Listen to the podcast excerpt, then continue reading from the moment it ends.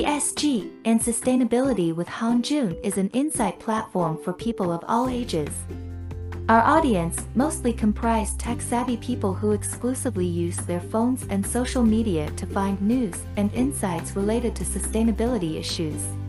Each episode will feature the latest and most trending sustainability news, most of the time from Asia Pacific region. We want our podcast to be able to stand on its own for listeners who yearn to be part of the growing ESG and sustainability global group.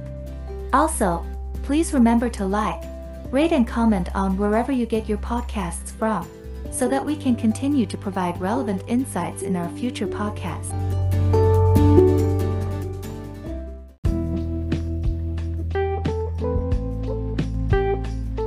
Alright, welcome to ESG and Sustainability. I'm your host Han Jin, and today I want to talk about this new green hydro- hydrogen target by China for 2025. And what basically has happened is that the China's top economic planner, NDRC, uh, which is short, which is short for National Development and Reform Commission. We, we have I have actually worked with them uh, when I was with the Singapore Government Service, and what they have basically announced is that they want to produce. They have announced a target to produce about 200,000 tons per year of carbon-free green hydrogen by 2025. And what they want to do is that uh, they want to produce about uh, 100,000 to 200,000 tons of green hydrogen per year and have about 50,000 hydrogen fueled vehicles by 2025 and by looking at all these figures right i feel that it's a little bit conservative given the market potential and the amount of renewable energy potential within the country itself. But still i believe that what the top planners they are doing right now is to lower the expectation and deliver more than what what uh, is supposed to deliver more than the set targets. And what we already know is that uh, over all these years, right, China has undergone this progressive industrial uh, progress, and they are actually one of the world's largest emitter of greenhouse gases. But over the years, they have been striving to uh, balance this energy, its energy security, with its climate change goal. And like many other countries, they are actually looking towards hydrogen to help reduce carbon emission from the uh, transportation sector. And basically, what happens is that when you produce green hydrogen, it's actually an output of a very clean process. And this green hydro- hydrogen is produced by breaking down water using electro- uh, uh, a process called electrolysis that's powered by renewable energy sources. But if, if you were to produce hydrogen using natural gas or coal, coal right, uh, and this will release coal emission, and basically the output is known as black or brown hydrogen but if you were to use renewable like solar and wind power, then it doesn't produce any carbon emission at all. And actually a lot of countries they are going into the development of hydrogen and it's very important for all these countries uh, as, one of their move to uh, go for energy transition and it's actually a great support for many of these countries carbon peak and carbon neutrality goals. And it's the same for china as well. But the thing is that china currently produces produces about 33 million tons of hydrogen per year, and about 80% of this is generated using coal and natural gas, and the rest mainly by a byproduct of industri- industrial sector, which means that many of these are black or brown hydrogen, and those that are byproduct from industrial sector is not being harvested at all. It's just being released into the air. But the official data that we have right now is just this. We don't have any official status about the green hydrogen output by China. But according to this Chinese Green Clean Power Policy and Market Insight, which is an consultancy firm, they estimated that the country's current green hydrogen production stands at just under 27 tons per annum. But even though most of China's hydrogen is produced from fossil fuel, I believe that the potential of green hydrogen is extremely huge because the country has, like what I said earlier, right? The country has one of the world's largest renewable power capacity, be it solar, be it wind, be it hydro uh, even geothermal, they also have it. And be honest, many in the industry, be it in the renewable industry or the industrial sector, right, they also agree that this green hydrogen production target is also slightly conservative. And but then we believe that I believe that the plan actually sends a positive signal to the market. It raises the private sector and it helps the private sector to envision the, the commercial potential of green hydrogen. And According to this uh, China Hydrogen Alliance, right, they estimated that the Chinese hydrogen demand will reach about 35 million tons per year by 2030. That is from that that is from 20 million tons right now and is going to reach 60 million tons by 2050.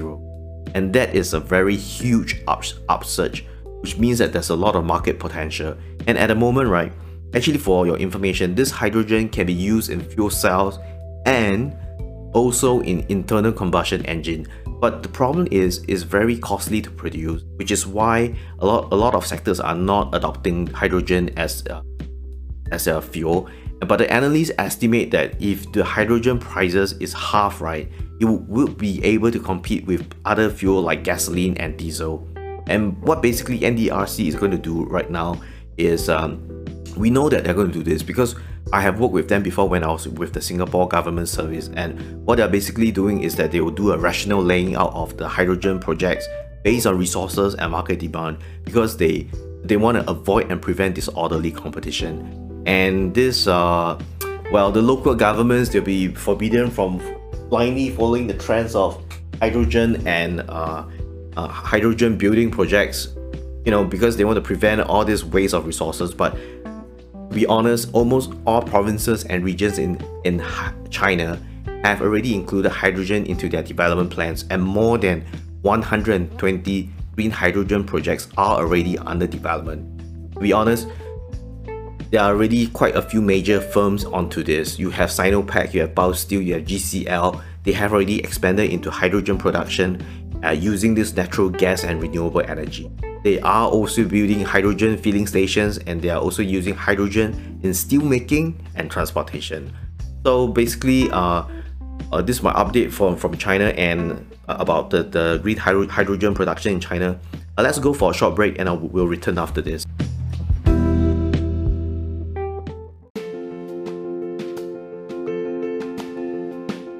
Genki is a one-stop platform for companies to search for competent freelancers, consultants, and advisors.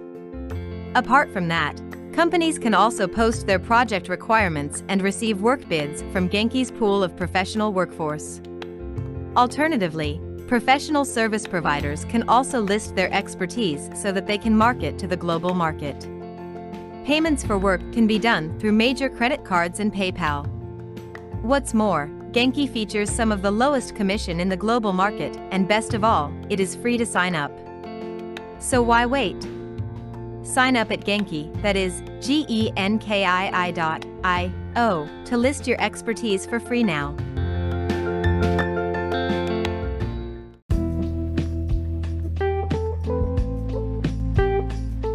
Alright, welcome back to ESG and Sustainability. I'm your host Han Jin and let me just do a quick summary of what I shared earlier. Basically, China is going full-fledged into this production of green hydrogen and they have set the milestone for 2025.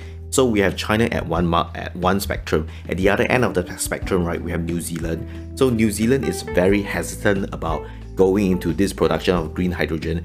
And basically what happened is that the Parliamentary Commission, Commissioner for Environment, Simon Upton, he has actually warned the government to do their due diligence before committing to this green hydrogen production industry. And what he says warrants some attention as well because uh, basically what this hydrogen production, right, it can actually take up limited renewable energy and it might slow down their country's decarbonization at critical point. And what he says is that most of this hydrogen produced in New Zealand would be mainly for export, meaning that they as a country would be aiding other countries with their own energy transition while their own net zero plans and uh, energy security are being put at risk. So what he argues is that this green hydrogen might be able to help with reducing emission in a limited number of sectors.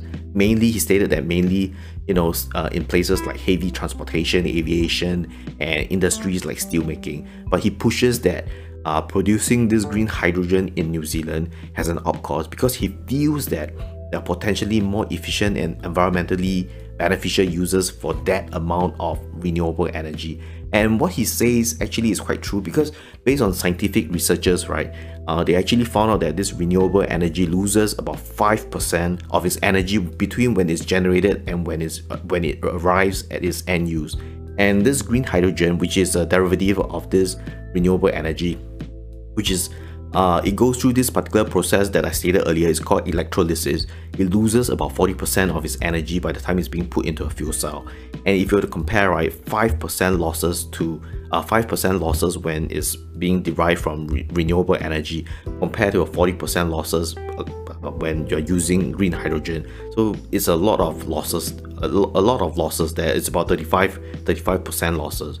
And when you put it into a fuel cell, right, uh, and you put this fuel cell into a vehicle, these fuel cell vehicles they are also less efficient than electric vehicles, and the studies actually have it that these electric cars are about 2.5 times more efficient than the fuel cell overall.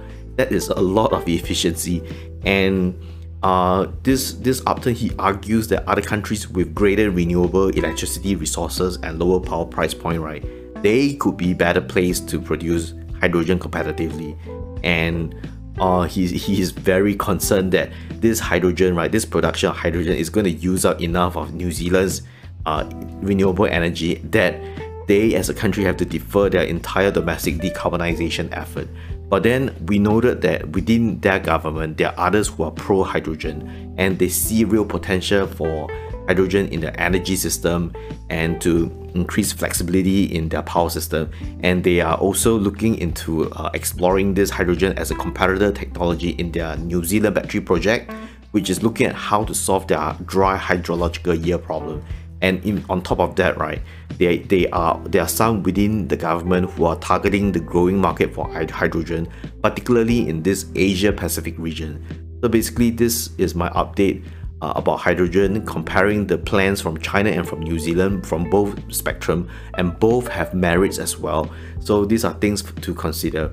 So basically, this is my update for our podcast ESG and sustainability. I'll see you in the next episode. Take care and stay safe.